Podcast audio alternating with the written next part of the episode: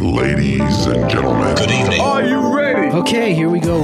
You're listening to the Deal Room Podcast. Join us as we bring you the inside scoop on business sales and acquisitions. Get across trends in the area and hear the industry's best recount their real life tips, traps, and experiences. Now, here's your host, Joanna Oakey.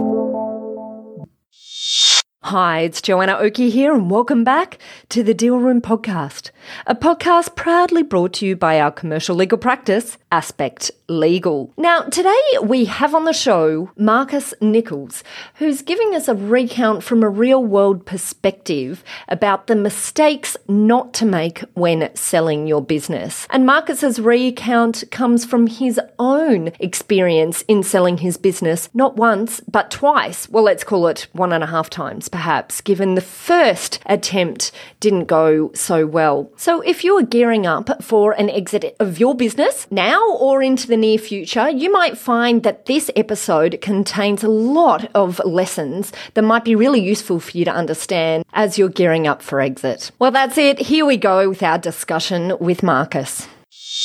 Marcus, I just want to say a massive thank you for joining us on the Deal Room podcast today. Fabulous. Thanks, Joe. It's really, I really appreciate being being invited, and hopefully we can distill some wonderful content for your fabulous guests. I tell you what, this will be really, this is really good content um, in terms of a story. I just love the stories. I love the stories working through um, how people have felt in that period of selling, and then on reflecting where they see, um, you know, wh- where some things, you know, pop out that they think that they could um, use to, I, I guess, provide insight for people who haven't gone through the process before. And that's where stories are just so helpful because it doesn't really matter how many times I talk about things from a legal perspective.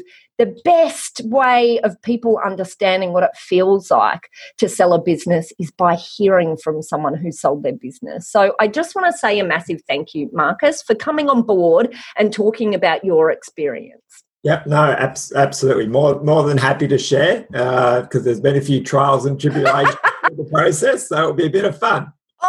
Oh, yes. All right. So now you are part of an unusual um, crew, I guess, of people that have sold your business not once, but twice. Is this correct? Am I telling the truth? you are telling the truth. And yeah, there's certainly not many people that have successfully sold their business twice. Uh, yeah. Well, I, I wouldn't say successfully.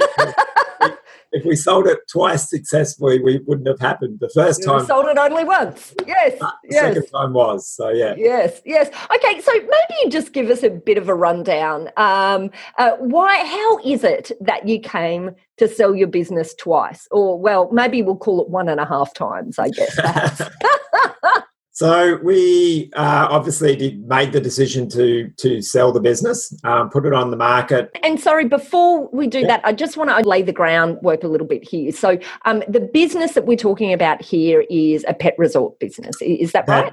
That that is correct. Um, we had run it at this point for eighteen years. Eighteen years. Yep. Had okay uh, built it from a very small country kennel, you would sort of say, um, up into a sort of a multi-million dollar uh, pet resort that um, and built a new complex and all, all sorts of other things. And really, really took it to another level. So mm. we had sort of, you know, a, a play park, a, a, like a swimming pool and water fun park for dogs, and we had you know all the TVs and roast chicken dinners and you, know, you name it, it was a available. Chicken mm. ice cream. Chicken cream. ice cream, chicken and beef ice cream. You know, so all the bits and pieces that people are really after nowadays. You know, because people really treat their animals at a whole other level than they used to. You know, thirty years ago, and are really wanting the things that they have at home to be the same when they actually put them into a into a pet resort. So, and that's what we focused on. So, so this had been eighteen years in the making. Um, it had been your business yep. baby. I, I yep. get. It okay. was. It was. It took a, a, a, lot of love, you know, a lot of, lot of learning, you know. Yeah. So, um, I do understand. I do yeah. understand, and you know, it's it's a long journey. Eighteen years is a long journey in business. You know, yeah. a lot of highs, a lot of lows. Yep. We we actually opened our new facility on the week that Lehman's fell over. Oh wow! For everyone that knows the the GFC. Yeah. Uh, so the week Lehman's fell over, we opened our new pet resort. So had just spent a few million dollars building it mm. and opened our doors, and it was like, well, that's a good start. and but obviously, you know, and and presumably that that was a hard time for a while, but obviously it bounced back um, then yeah. over time. Yeah, and certainly it allowed you to really refocus and and just go, okay, well, what, where is our market? What are we doing? How we're going about it? And let's rebuild um, because it was an instant sort of 20%, 20 to 25% drop overnight in clientele. Well, uh, actually, you know, and I guess as an aside, and this was not the point of what we are discussing today, but um, gosh, you just never know what comes out when you start talking, right? As an aside, this is perhaps a really interesting sort of thought point for people who are sitting, um, who have businesses that have been fundamentally stressed by um, this, you, you know, the, these really challenging times that we're in, right in the middle of COVID. Yeah. Um, and you, you said something right then that I, I, just thought was really interesting. You said we really had to take a look at our model um, and re re look at how that model works. I thought that's really interesting. So you you realised you needed to make changes to make it um, successfully through. Was that what happened? Yeah, yeah. Basically, basically just sort of pull the business apart and put it back together in a way that we knew would help to regrow it and to make it better moving forward. To just relying on what we had done up to that point. And when you did that, were you thinking of exit at that point as well? Were you thinking of building something that was more solid to exit? We'd always planned to exit. We weren't too sure when we would do that, uh, but it was always on our agenda that we were building a business to get to the point where we could effectively run it under management or we could exit it um, successfully through a sale versus it being reliant wholly and solely on us as the individual people at the at the core face of it. Yeah, uh, that's great. Because many business owners, you know, perhaps don't build a business with the idea of exit in mind. But but I guess it is one of the um, opportunities if you want to put on an optimistic hat of the times that we're in at the moment it's giving everyone the opportunity to rethink about their business model what it looks like for the future and perhaps now to build in a business that's stronger for um, for, for an exit um, than yes. perhaps it was pre-covid Yep, abs- absolutely. You know, and certainly making people, yeah, it really does make people re- really focus on those sort of things and what's important. Looking at their revenue streams, you know, what's what's bring like the the scenario of you know eighty percent of my revenue comes from twenty percent of my mm. business, you know, or twenty percent of my customers. So it's like, okay, well, do we shed these other sections or not, or you know, what what things do we actually sort of change that and, and what lifestyle do we really want moving forward yeah, yeah, absolutely. So, okay, so you went through these highs um, and lows, and then highs again, and then after eighteen years, you came to the point of sale. How how long did you think about sale before you actually put it on the market? Uh, we decided we'd been umming and ahhing a little bit, but I was over in Mexico getting some treatment, and uh, I through that process, I made the decision that, uh, well, when I say I made the decision, I we are a couple, so my partner was fundamentally involved in it. But I, at that point, I said to her, I really think we should look at putting it on the market. Mm. Uh, when I get back. And so that was the consideration of the first stage of looking at that. And that was that was back in 2015. Mm. And then it took us probably a year and a half before we actually then finally got it to, to market. So yeah, and isn't isn't that interesting? I mean, it's interesting that it took one and a half years to get to market. I think many business owners just don't understand how long the process is between having the idea that you want to exit and then actually getting to the point of exit, and sometimes far longer yeah. than that, as we'll come back to in a moment. But um, but when we're talking just about the first um, sale in inverted mm. commas, uh, one and a half years. And did you had you expected that it would be that long? Was that something? Um, that you know was a surprise? Yes and no. We we weren't in a hurry, if that makes sense. We weren't going right. Yep, we you know I'm back. We we're going to put this on the market ASAP. We were going okay.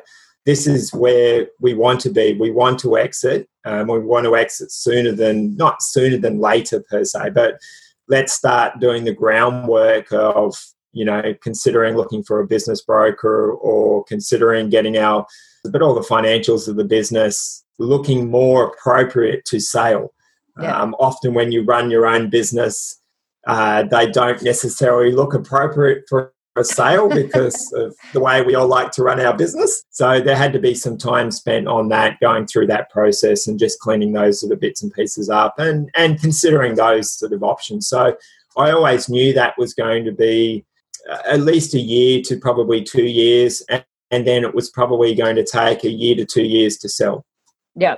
Yeah. Okay. All right. So let's talk about this experience then the first time round. So so um, how long was it on the market for and, and, and how did that all work? So we ended up engaging a broker who approached it in a different way um, from the sale point of view, and we got massive interest in it, um, like substantial interest in it, and had multiple people wanting to buy it, which opened us up to getting a real premium on potentially what the business was worth at that right at that point of time and some people put an offer in that we accepted and went through the process. They signed all the paperwork, did all the bits and pieces that were needed, and the we got to the point of them actually taking over.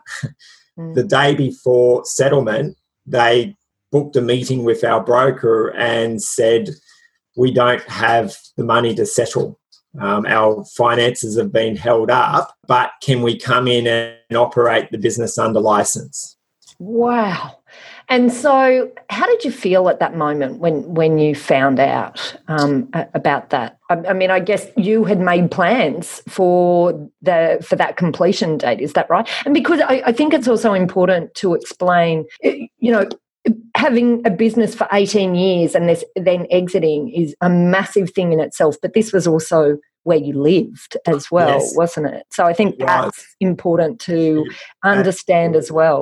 I mean, moving trucks were probably ready to lined up to come in the following day. Is that is, is that what it was meant well it, it was actually more than that. We'd already we'd already emptied everything. So our plan at that point of time was being that we'd been in one location for so long and hadn't really had the opportunity to travel uh, my partner and i had effectively just got rid of everything.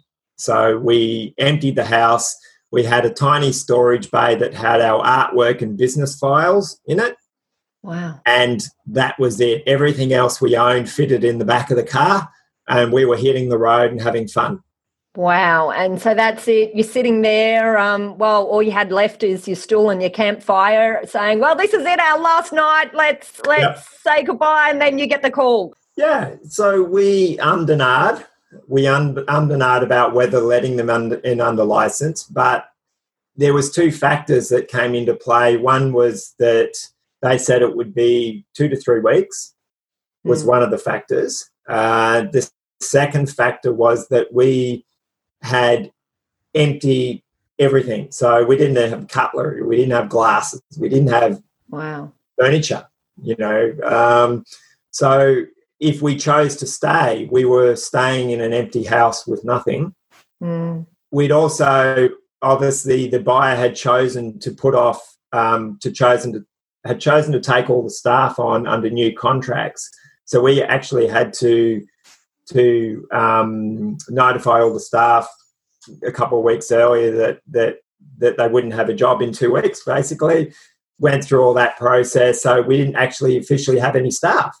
Oh my goodness! And so uh, your terminations of the staff weren't. Yep contingent on the um on completion. It yep. was um oh my goodness. Everything. Like you you you you know i mean it was effectively the day before settlement. So everything had been done that needed to be done for the settlement to go through uh and then to get that news. Uh wow. so we we and we decided to let them in under license right and so, what did that look like at the time? What was the intention? What did you think was going to happen at that point? Well, what we thought was going to happen was that it would be for two to three weeks, and then we would settle. And we would then continue on with our new life.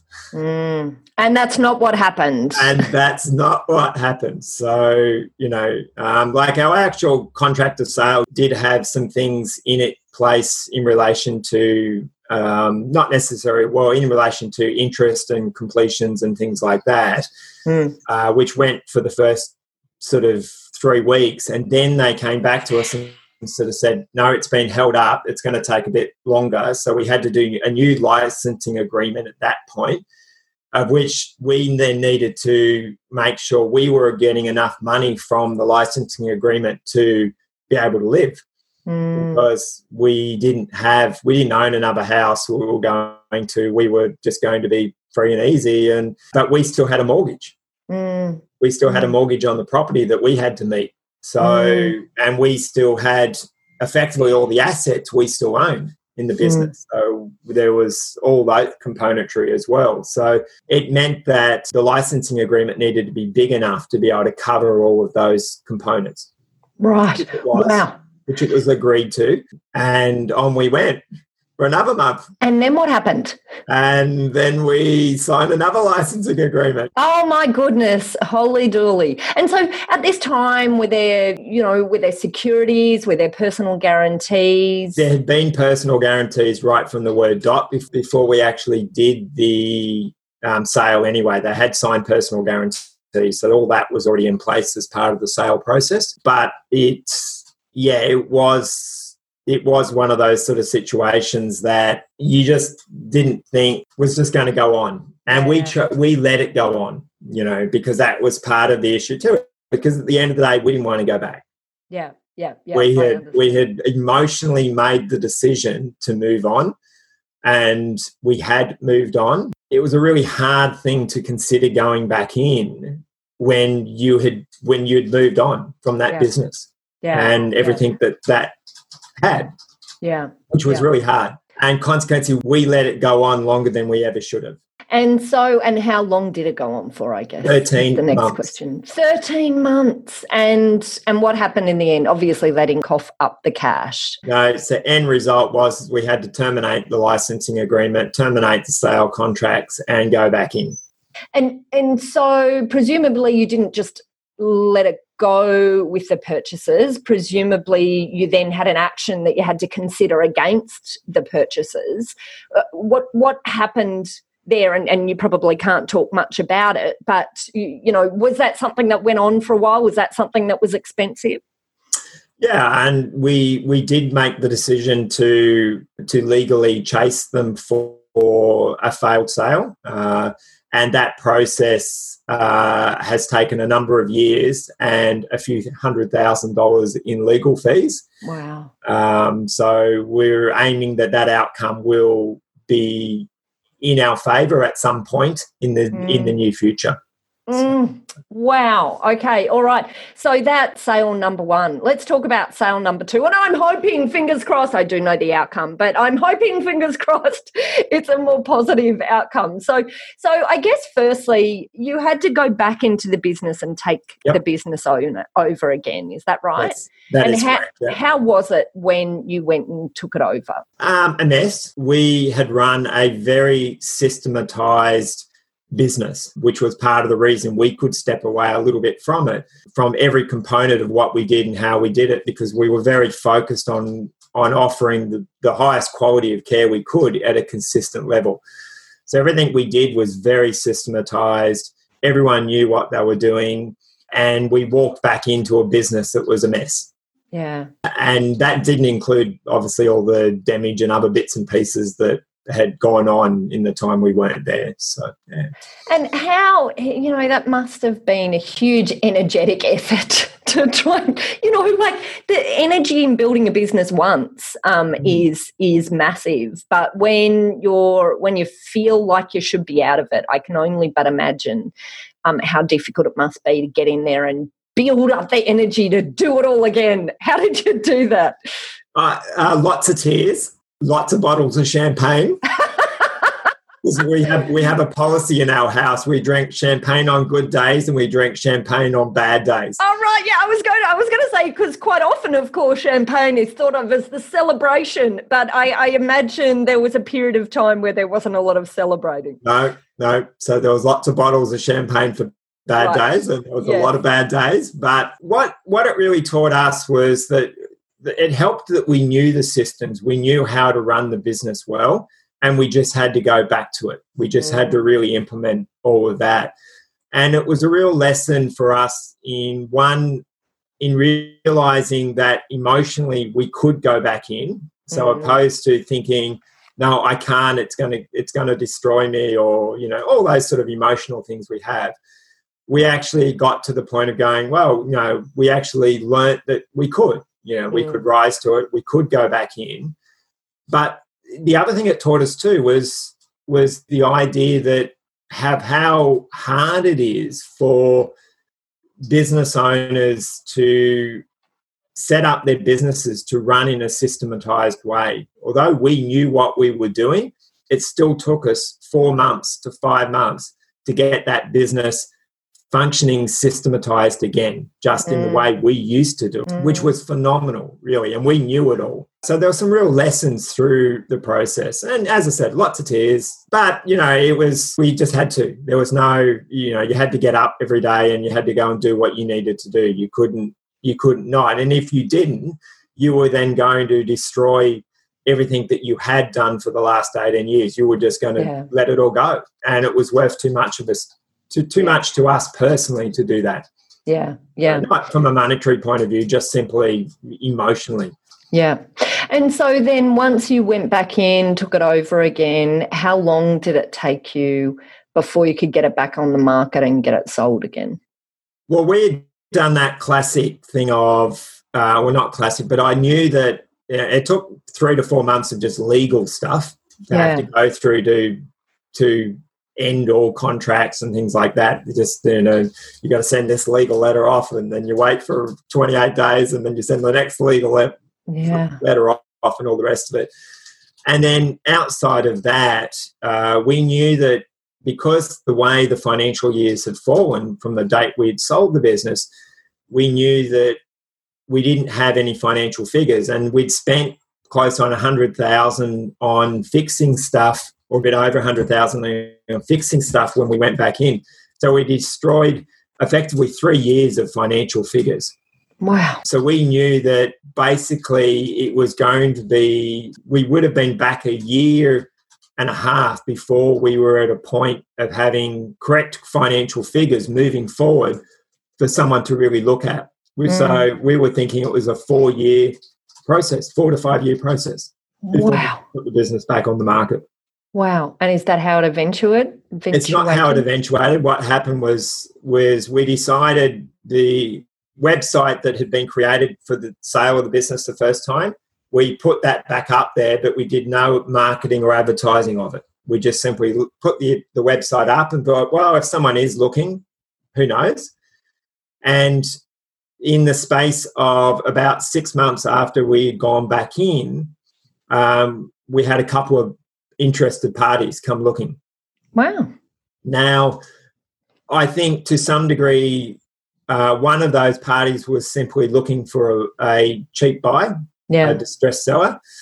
The other party was genuinely looking, uh, but at the end of the day, the the finances didn't stack up, and the business was no longer as as running as well as it was. Um, mm. And we knew that we wouldn't get the premium we got first time around. Uh, but we, you know, we, we negotiated through, and the end result was is we ended up selling the second time to actually two people we really liked. So we're really happy with with the people we sold to. We lost about a million dollars in the in the sale price. Uh, wow. Uh, second time around. So it was, um, yeah, it hurt financially. Mm. There's no question about that.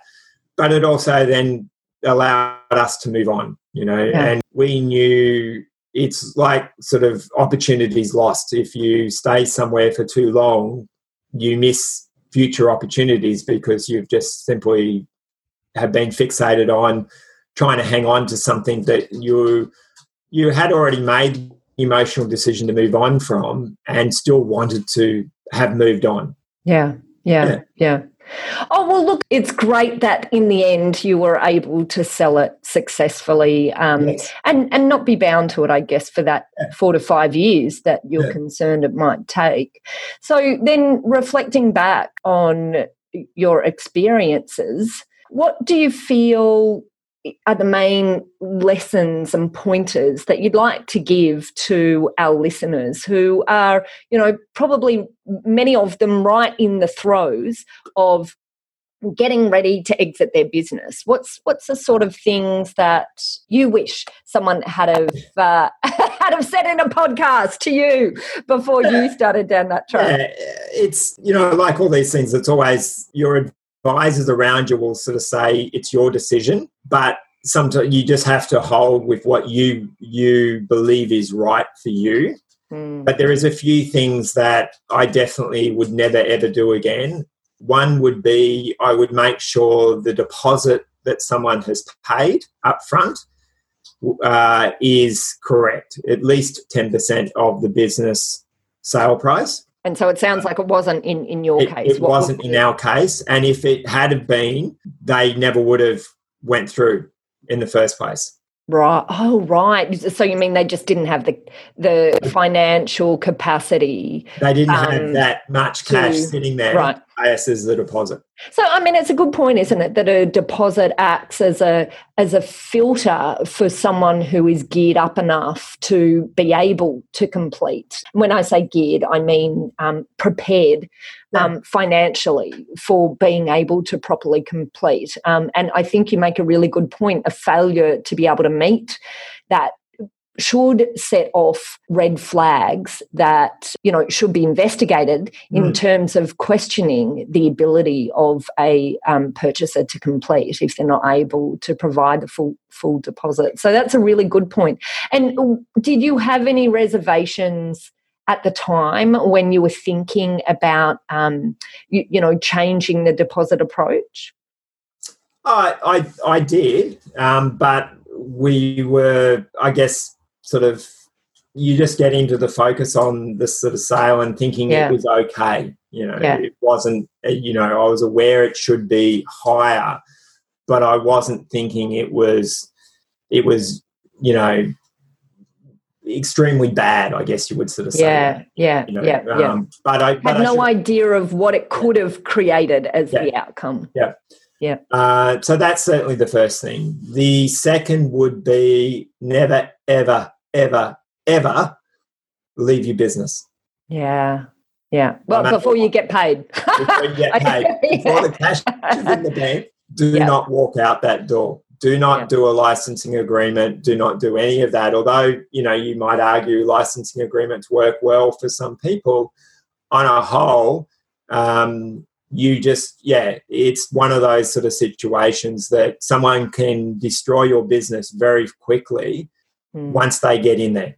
Mm. Um, if you and particularly if you still own it, obviously, um, which was the case with us. So mm.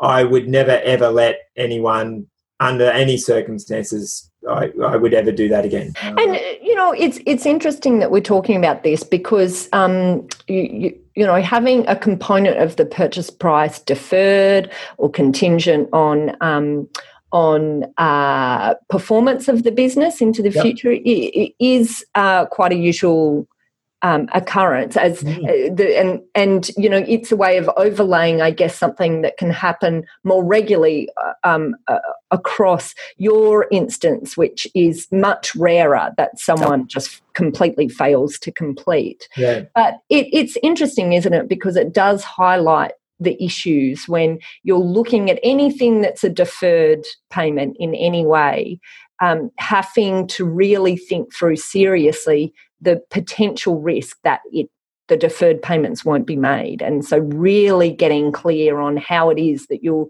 you'll ensure that those payments are made or retain enough control in the business that you can pre- preserve the value in it if they aren't paid. So um, Absolutely, yeah, because it, and it does happen, as you're saying, it happens a lot with a lot of businesses. that The deferred payment component based on on its performance over the next couple of years or whatever it may actually be, mm. uh, and it's a real problem if you're not the boots on the ground person effectively running that business in the way that you know how to run it, there's no guarantees that the people that you've handed it off to are going to do it in the same light that you are.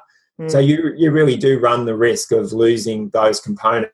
So making sure that you have enough fail safes in there that it's not your fault.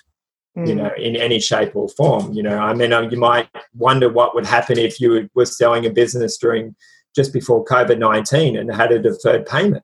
Mm. You know, could that destroy your deferred payment? Absolutely, absolutely. And that's right out of your control, you know. Yeah. So it's all these little things that need to be considered and thought about in in that scenario. Absolutely. Yeah. yeah. Okay, fabulous. And then you, you know what what else were, were the learnings? Were were there other ones sitting in there? They are the two massive ones, which I should have should have done and and should have done more of is is actually really done the investigations into the buyers to make sure that they were financially able to do the sale in the yeah. first place. Yeah. yeah. yeah. Because there is a lot more you can do in that space that we didn't do. Yeah, it's interesting, I guess, because one of the reasons that you ended up with such, um, you, you, know, such a great price the first time round was because you had a lot of uh, competitive tension. It sounds like so, mm. lots of potential buyers, but partly that was because it was an unusual marketing strategy that was used to hit people who may not have otherwise been thinking about buying a business. But I guess the flip side of that is then you need to add to that really strong filters to ensure that the um, that the net that you're casting in isn't full of people who therefore don't have the capability to buy a business because they haven't gone through enough of the process themselves before the idea has hit them to uh, to to buy a business. So you you know absolutely you know, and the the other component of that is the pet industry is a love industry. So mm-hmm. there's a lot of people who are like in all the years that we ran the pet resort you know, I would say a huge amount of our customers uh, and suppliers and other bits and pieces would say to us, oh, I really want, this is all I really want to do is what you do. You know, I'd love to own something like this. But there's the, the desire of I would love to own and the actual realization of the, in today's light, the multi millions of dollars that you actually need to do it. Mm. Um, it's no longer this sort of, oh, yes, I could do that for, you know, it's not like a service based business that you can start cheaply. You know, mm. you've got to buy the property, you've got to build the infrastructure. Um, you've got to have all that, and it's it's yeah, it's a different style of business that requires you to move past just the love component of it. Um, and and that's that's all. Whenever you sell a love industry business, you're always going to have those people, you know, and that's where you have to really do the, the due diligence to make sure that the people who are genuine um, are actually are, are, actually correct. I mean, even yeah. in our, I mean, uh, on that story in our first, uh, we had an open day where we had um, oh, I think about 40, 40 different people come through looking at the business um, in relation to buying it. And there was one of those people that uh, halfway through, he said, Can I have a meeting with you and the broker? And because I want to know what I need to do to take this off the market. Mm. Wow. And we sat down with him, and I got a gut feeling instantly that he didn't have the cash. Right. I knew it straight away, but we had to go through the process. Yeah, yeah we didn't take it off the market. He had to produce enough stuff for us to want to take it off the market, but we knew he couldn't. Yeah, you know, we just knew he couldn't couldn't have it.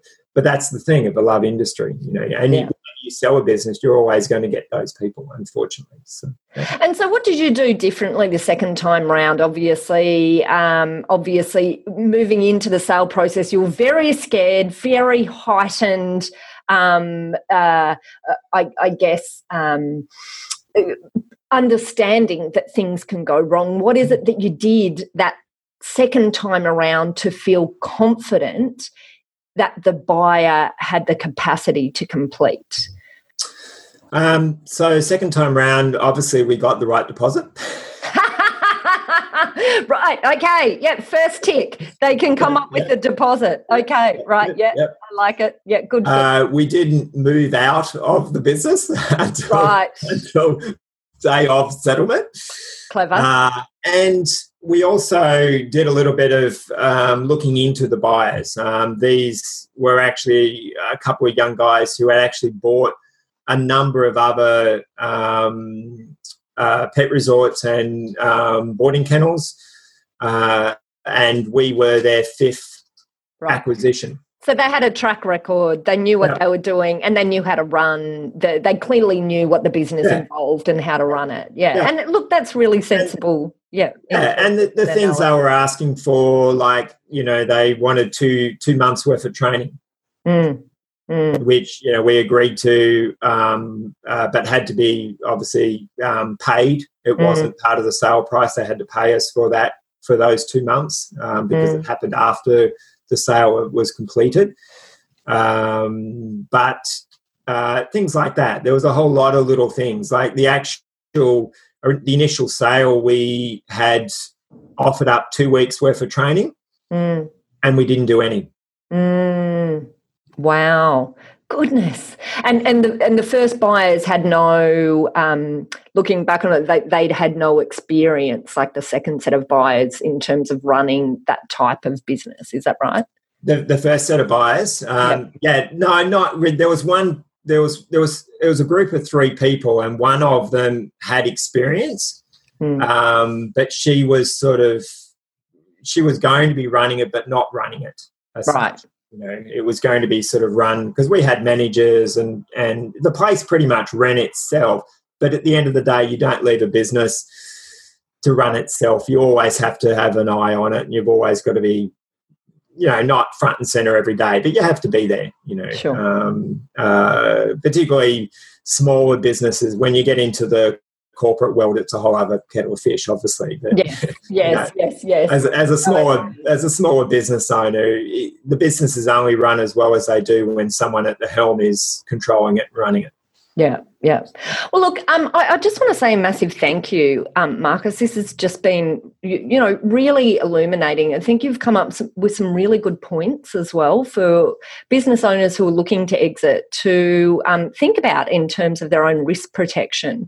Um, I, I, think this concept of um, vendor due diligence on a purchaser is such a is such a great way of um, thinking uh, about um, analyzing um, some of these offers that come before you as well because it's very tempting to look um, at price above mm. other things yes right um, but the things that you're talking about here you know at the end of the day um, make so much more of a difference than just price on its own, don't they? Yeah. Well, as uh, you can t- certainly attest to after Absolutely.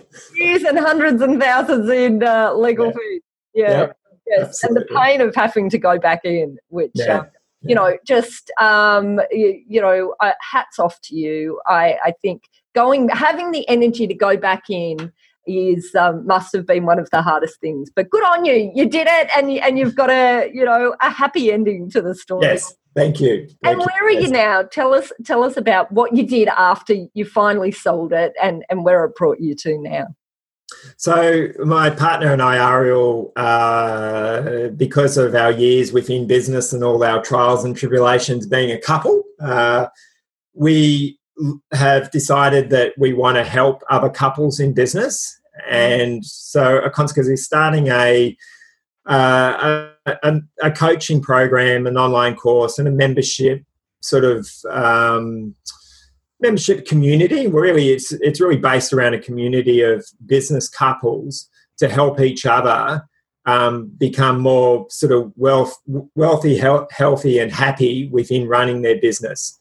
Oh, lovely. Uh, I yeah, love it. And, and, their lives. So that's our focus, and that's what we're putting everything into at this point of times. Oh, brilliant! And and I know that you're um, in the middle of creating a bit of a survey um, for uh, your for for the business audience in relation to confirming what it is that um, they need assistance in. Is is that right? Is that the point of the survey? Tell me a little bit about yeah. the survey. Yeah, absolutely. Yeah, the survey that we're, we're sending out to sort of accountants and um, business uh, business owners that we know that are couples in business, and then just out to the community generally, trying to push it out there, is really just getting that feedback on what you as a business couple, what you really struggle with, what components of your business you struggle with, and then what um, components of your relationship you struggle with. You know, mm. do you do you do bed talk?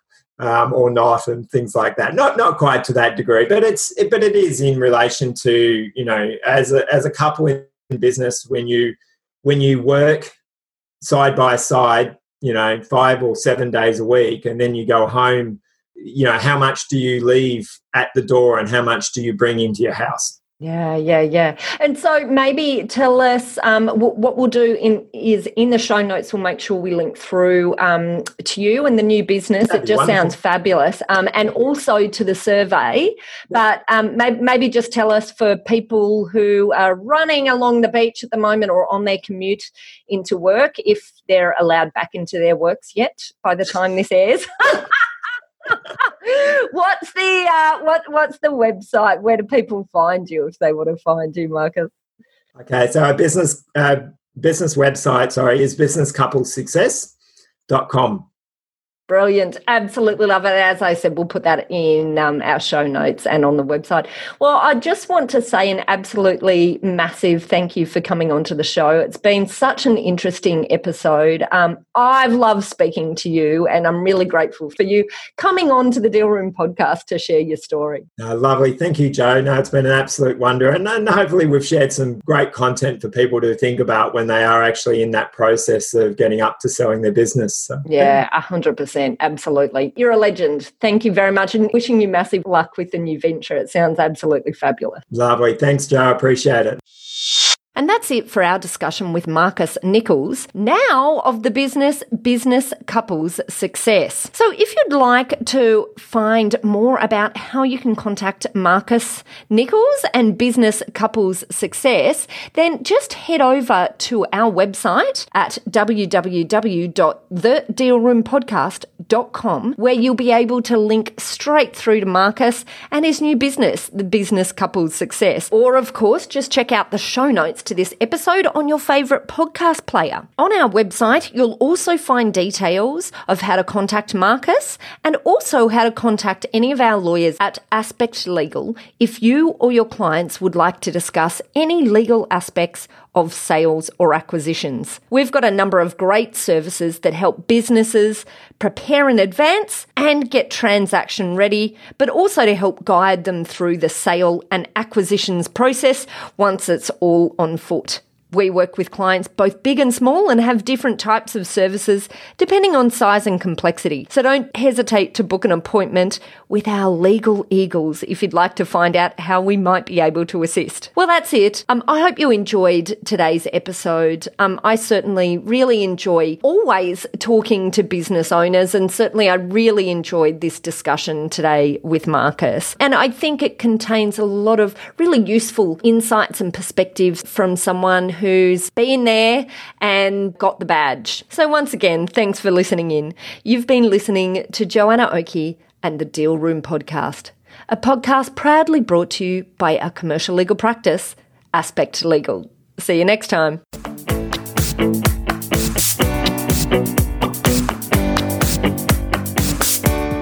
Have you heard of Aspect Legal's partner program? Our partner program is a free program that's open to brokers, corporate advisors, accountants, and any other advisors to businesses who are dealing with organisations that are leading into a sale or acquisition of businesses or shares. As part of our partner program, we offer free access to our legal hotline, which is a support line to our specialist lawyers. We also provide a pre free sale legal review to buyers and sellers where we educate them about the process and timelines from a legal perspective. And the third element that forms part of this partner program is a match up database that we run. where effectively we're able to connect up accountants or brokers or corporate advisors with businesses who are looking to either sell or acquire. So if you're a partner of ours, you go straight into that partner database and where we can see opportunities to provide matchups, then we introduce you. And the final element of our partner program is ongoing education in the form of seminars, webinars, and meetups. And that's something new that we're introducing into the partner program in early 2020. So if you're not a partner, then all you need to do to become a partner is just pop us an email at partners at aspectlegal.com au and just simply say in your subject column, I want to become a partner. It's as easy as that to get immediate access to our free legal hotline and all of those other resources. We look forward to having you on board as a partner. Ladies and gentlemen. That will conclude this evening's entertainment. Thanks for listening to the Deal Room Podcast. To find out more about this episode and other episodes in the series, check out the show notes or head over to our website at thedealroompodcast.com.au.